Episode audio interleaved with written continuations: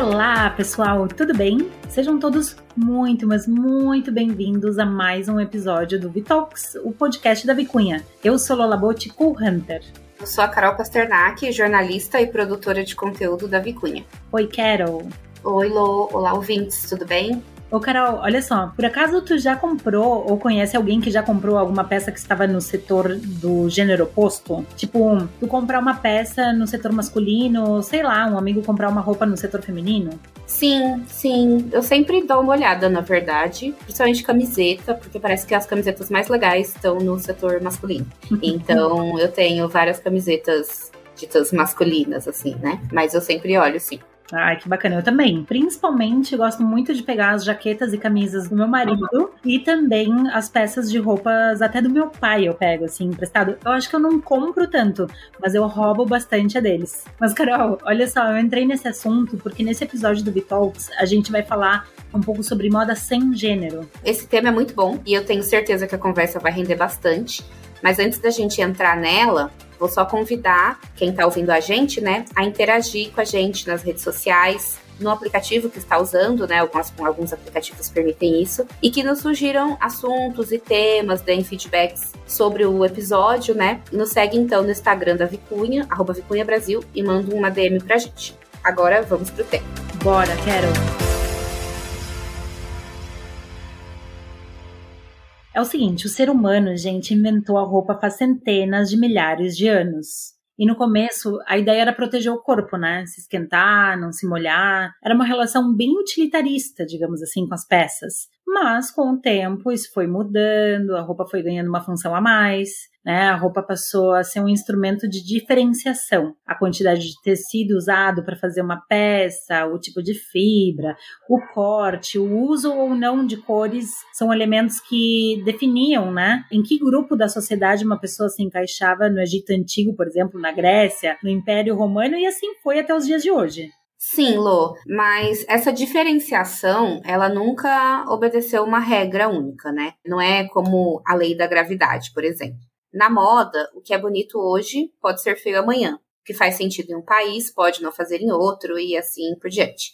A moda, ela vai mudando conforme o tempo, conforme o lugar ou o comportamento vigente. É um retrato cultural, político e econômico das sociedades. Exatamente, Carol. E essa é a discussão super atual, aliás, que a moda sem gênero propõe. Não existe roupa de homem ou roupa de mulher. O que existe é que hoje, terceira década do século XXI, a maioria das pessoas entende que homem veste calça e mulher veste saia, homem usa azul e mulher rosa. Mas isso é uma coisa assim que a gente inventou ou a gente pode desinventar, né? Sim, porque se a gente pensar na história da humanidade, não faz muito tempo que o rosa, por exemplo, virou uma cor dita feminina. Foi no século XIX, quando a moda masculina começou a preferir tons mais escuros. Outro exemplo interessante é o sapato de salto alto, que teria aparecido lá na Pérsia como um instrumento de guerra. O salto ajudava o cavaleiro a prender melhor o pé no estribo e aí ele tinha mais estabilidade na hora da batalha, ou seja, era um sinônimo de virilidade e foi assim que ele chegou na Europa, já na Idade Moderna.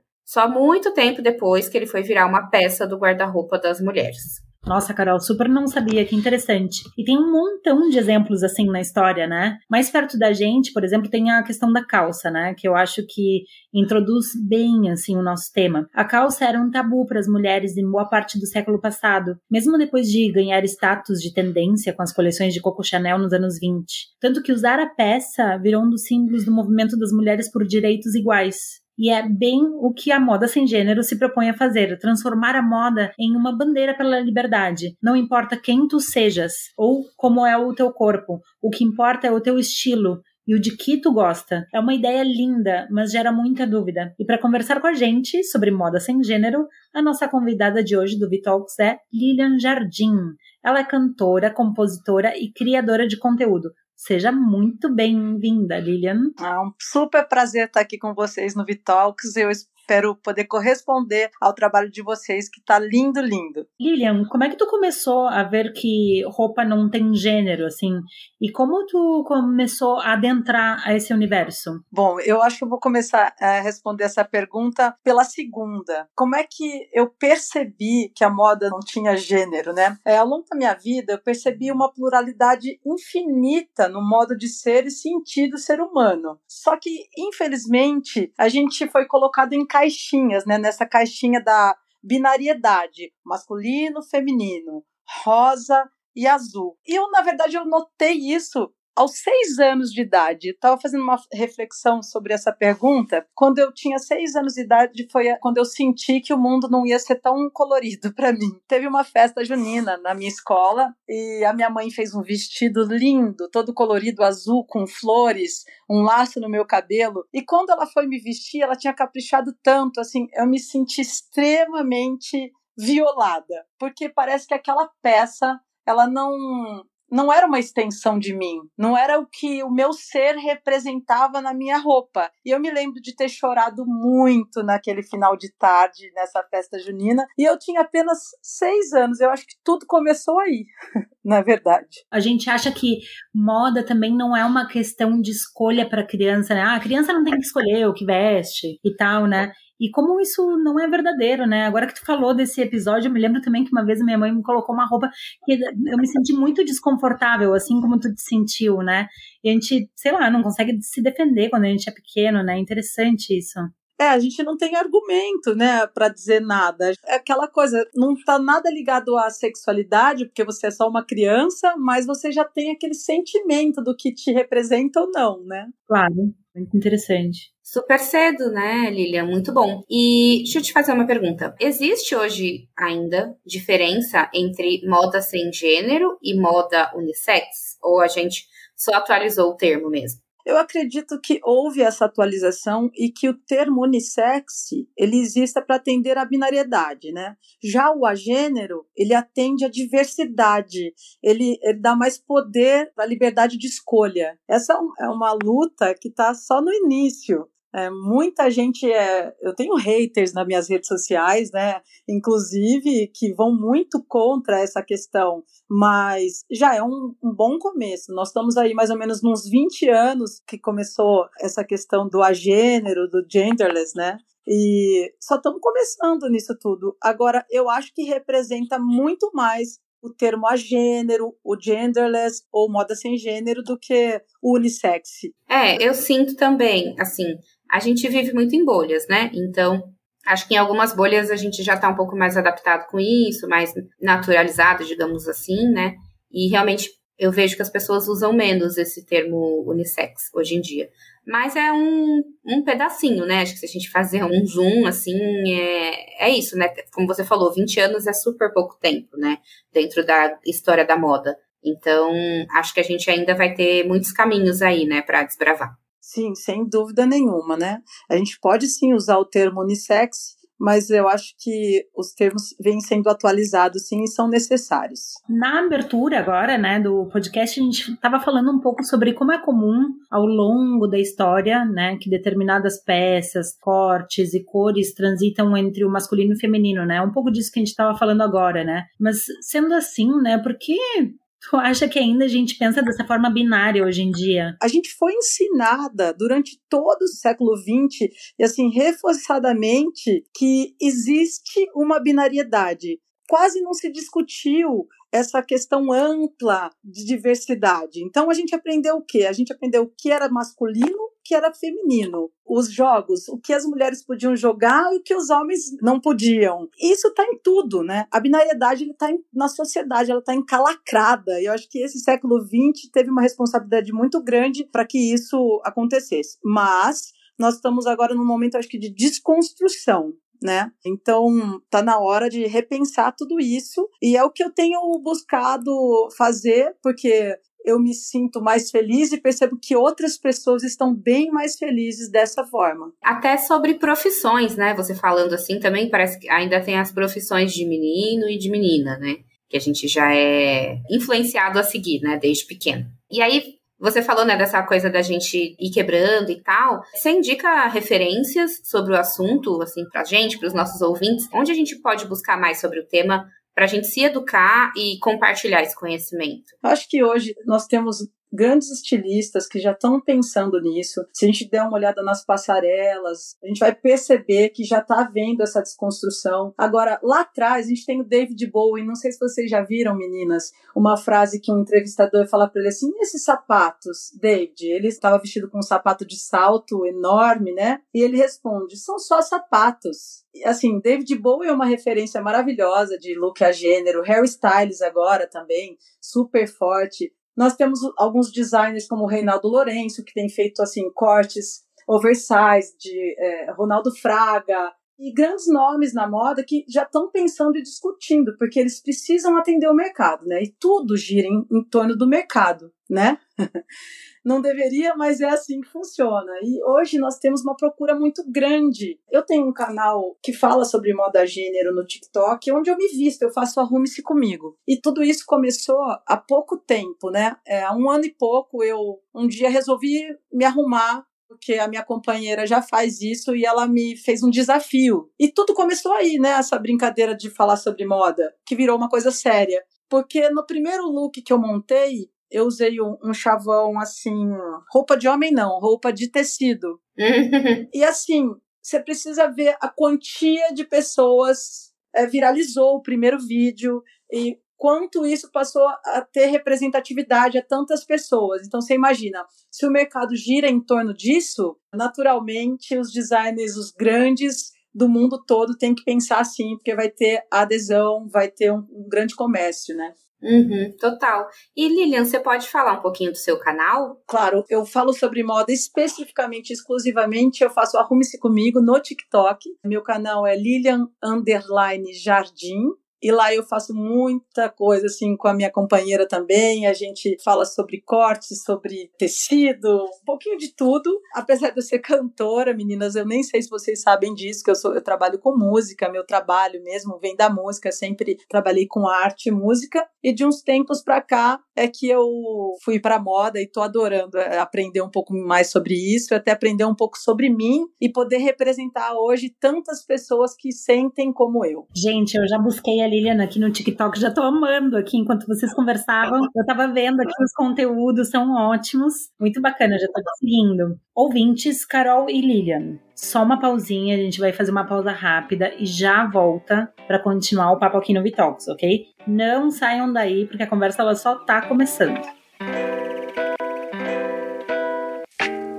Pessoal, eu queria falar agora sobre mercado, Lilian. A moda sem gênero, né, já é algo que influencia o setor de moda em geral. Como as grandes marcas globais e os grandes nomes da alta costura têm lidado com essa tendência, tu consegue sentir essa questão?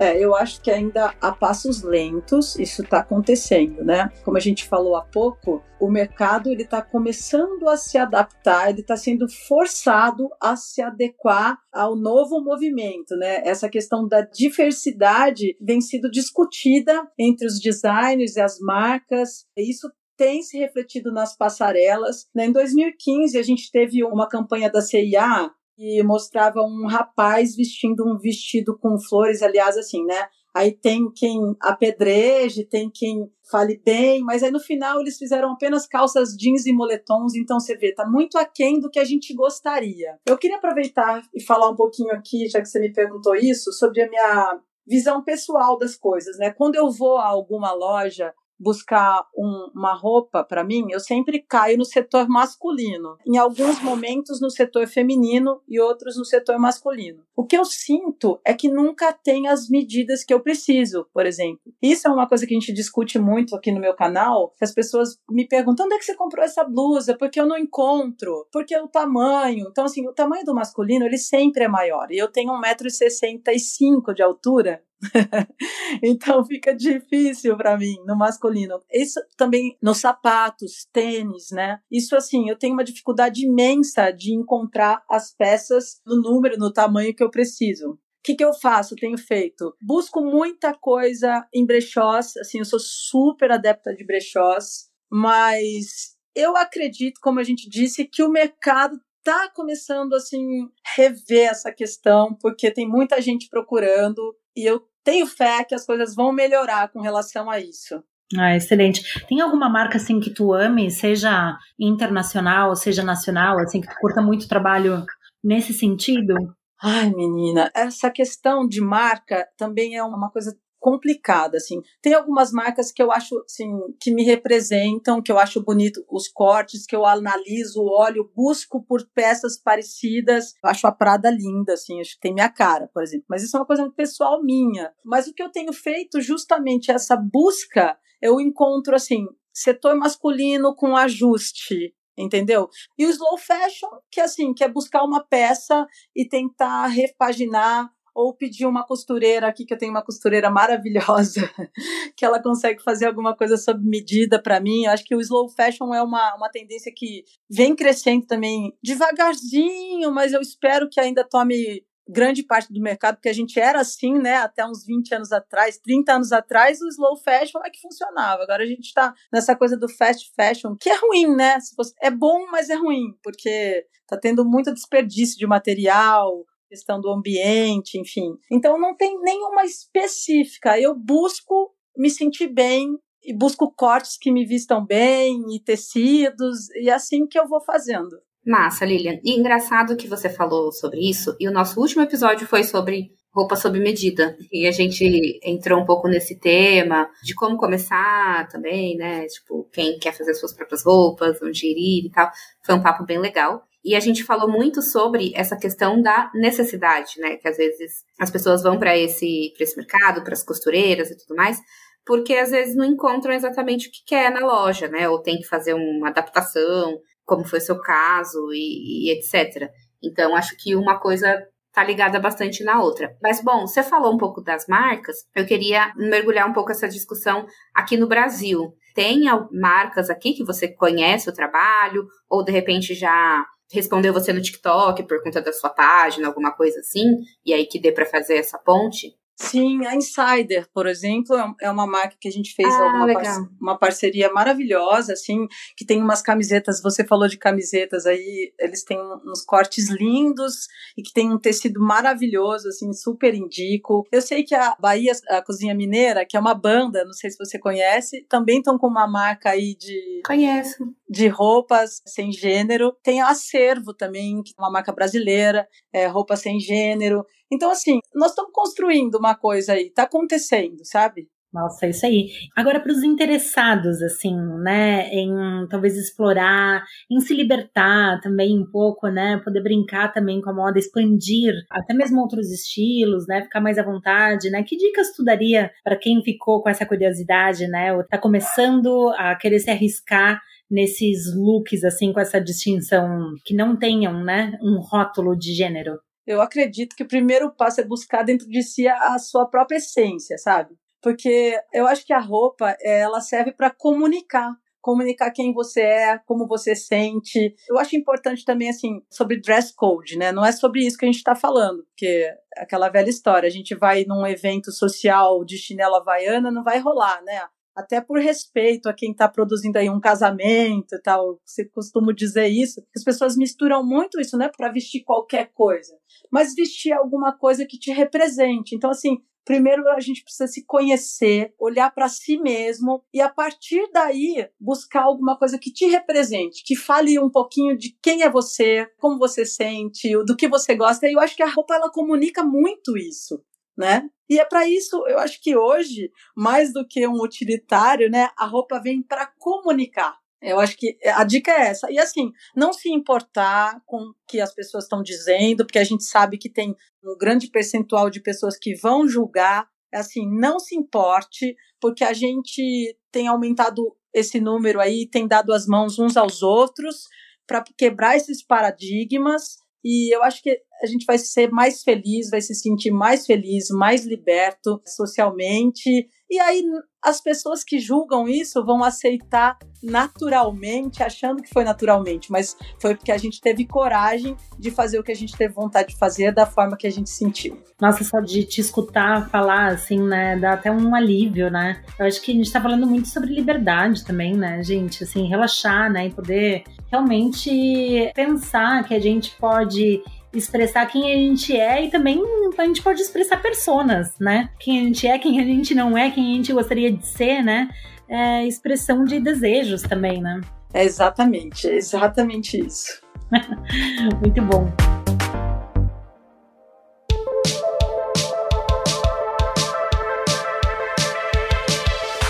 Gente, a gente tem um espaço que se chama Radar, né? Que é um espaço onde a gente compartilha dicas das hosts e do nosso convidado, da nossa convidada, convidada sobre o tema ou não, né? Então, queria saber de ti, Lilian, tem alguma dica, né, de livro, podcast, assunto, série, qualquer coisa, né, que tenha relação ou não com o tema que a gente está conversando aqui? Olha, eu vou ser bem bairrista hoje, tá? Eu vou indicar o canal da minha companheira no TikTok, que é maravilhoso. Lá ela tem 700, quase 700 mil seguidores no TikTok. Ela fala sobre moda e beleza e fala um pouquinho da nossa relação. A gente faz Arrume-se Comigo no canal dela, que é bem bacana. Lívia Matucci. Perfeito. Matucci com dois T's? T-U-T-I. Matucci. Perfeito, excelente, arrasou, Lilian, obrigada. E vou trazer pro pessoal também, eu tenho três discos gravados autorais. O meu último chama Em Cada Esquina um Palco, porque eu viajei tocando nas ruas. Então eu toquei nas ruas de Nova York, Lisboa, toquei muito aqui na Avenida Paulista. Eu sou a, a pioneira de fazer música na rua aqui. Tem dois documentários. É, um chama Buscando Busker e um chama Sons da Cidade, que ganhou o Festival de Paris que é um documentário assim, é a primeira mulher que tocava na rua aqui no, nessa nova geração de músicas de rua. Esse foi em 2016, pra você ter uma ideia. Uau! Nossa, que incrível! Então é isso, a minha diquinha é essa. Tenho três discos lá no Spotify. Perfeito, vamos buscar. Carol, e tu? Que dicas tu tens hoje para o nosso radar? Então, gente, eu vou indicar uma marca de roupa que é sem gênero, que eu tenho uma camisa e um shorts. E é muito confortável, é muito gostoso, tipo, cores muito lindas e estilosas também, então dá para combinar com tudo. Chama Urbelico, a dona se chama Amanda. Quando eu comprei, eu conversei com ela, ela aquele atendimento super legal. Depois não deu muito certo, ela trocou para mim. Então, aquela coisa que você sente realmente que o seu pedido fez a diferença ali, sabe? Foi pensado para você. Então, além de ser slow fashion, também é a gênero. Então, fica aí a, a recomendação. Ah, que bacana, eu não conhecia. Aqui no site deles realmente é muito bonito, né? O trabalho. Bem legal. Ah, é linda, linda as camisas. É, é chique e confortável. Lola é rapidíssima nas suas buscas, né, Lola? Falou ah, que já tá buscando. Sim, sim. Cara, eu sou, né, pesquisadora, então tem que fazer junto. Maravilhosa. É minha profissão, né? a pessoa fala, eu já tô aqui, ó. Pessoal, e eu queria dar também duas dicas, né, de coisas que eu tenho visto, assim, tenho achado interessante. Uma delas é a última apresentação, não tanto assim pela novidade e tal, mas eu achei uma equação tão interessante, né? A última apresentação do Outono e Inverno da VTman, o lookbook deles. Eu acho que, sabe aquela coisa, tipo, de uma ideia simples? Não tem nada de muito ousado no design, não tem nada de muito ousado nas imagens, não tem nada de muito ousado em nada, mas é genial, eu achei muito bacana. Eles simplesmente fizeram um lookbook com um menino e uma menina vestindo exatamente as mesmas roupas com styling levemente diferente. Cara, muito legal, muito legal, sabe? Então, tipo, serve muito para mostrar o quanto, claro, né? Tem todo um olhar comercial, que é super interessante, né? Então, tipo, olha, minha coleção vende aí, fica boa em todo mundo, né? É. Enquanto também é possível, né? A gente. É isso, a gente experimentar, né? Então, realmente eu achei genial pela simplicidade da ideia. E o lookbook, gente, assim, ele é produzido sabe? Os modelos estão com pouca maquiagem, estão paradinhos, não tem nada demais. Mas tem tudo, né? Então, isso eu acho que é um desfile que vale a pena ver. E depois existe um artigo que eu li que é muito interessante, que entra profundamente nessa questão né, do genderless, né? Do design, né? Que é um, um artigo que está na plataforma doc.cc.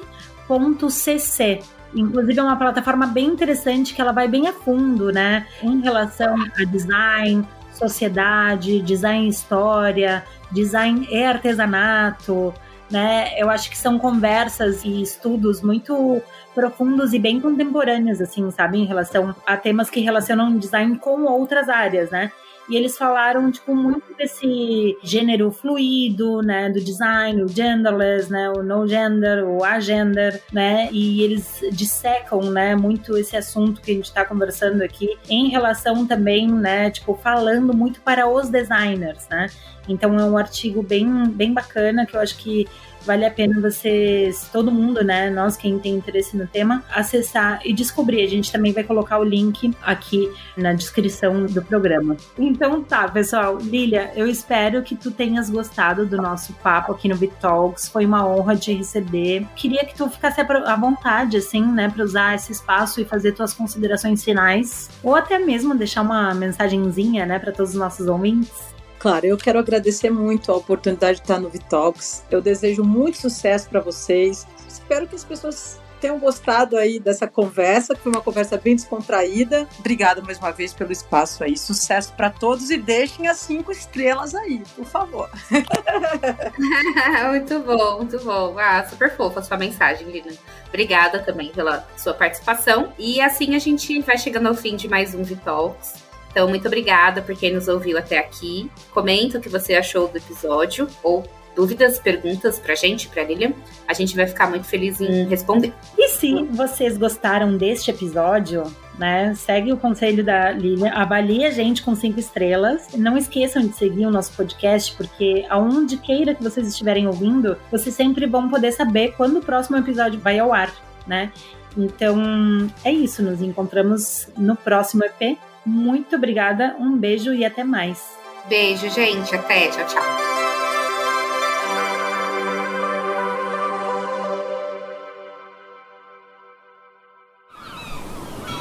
Este podcast foi editado pela Maremoto.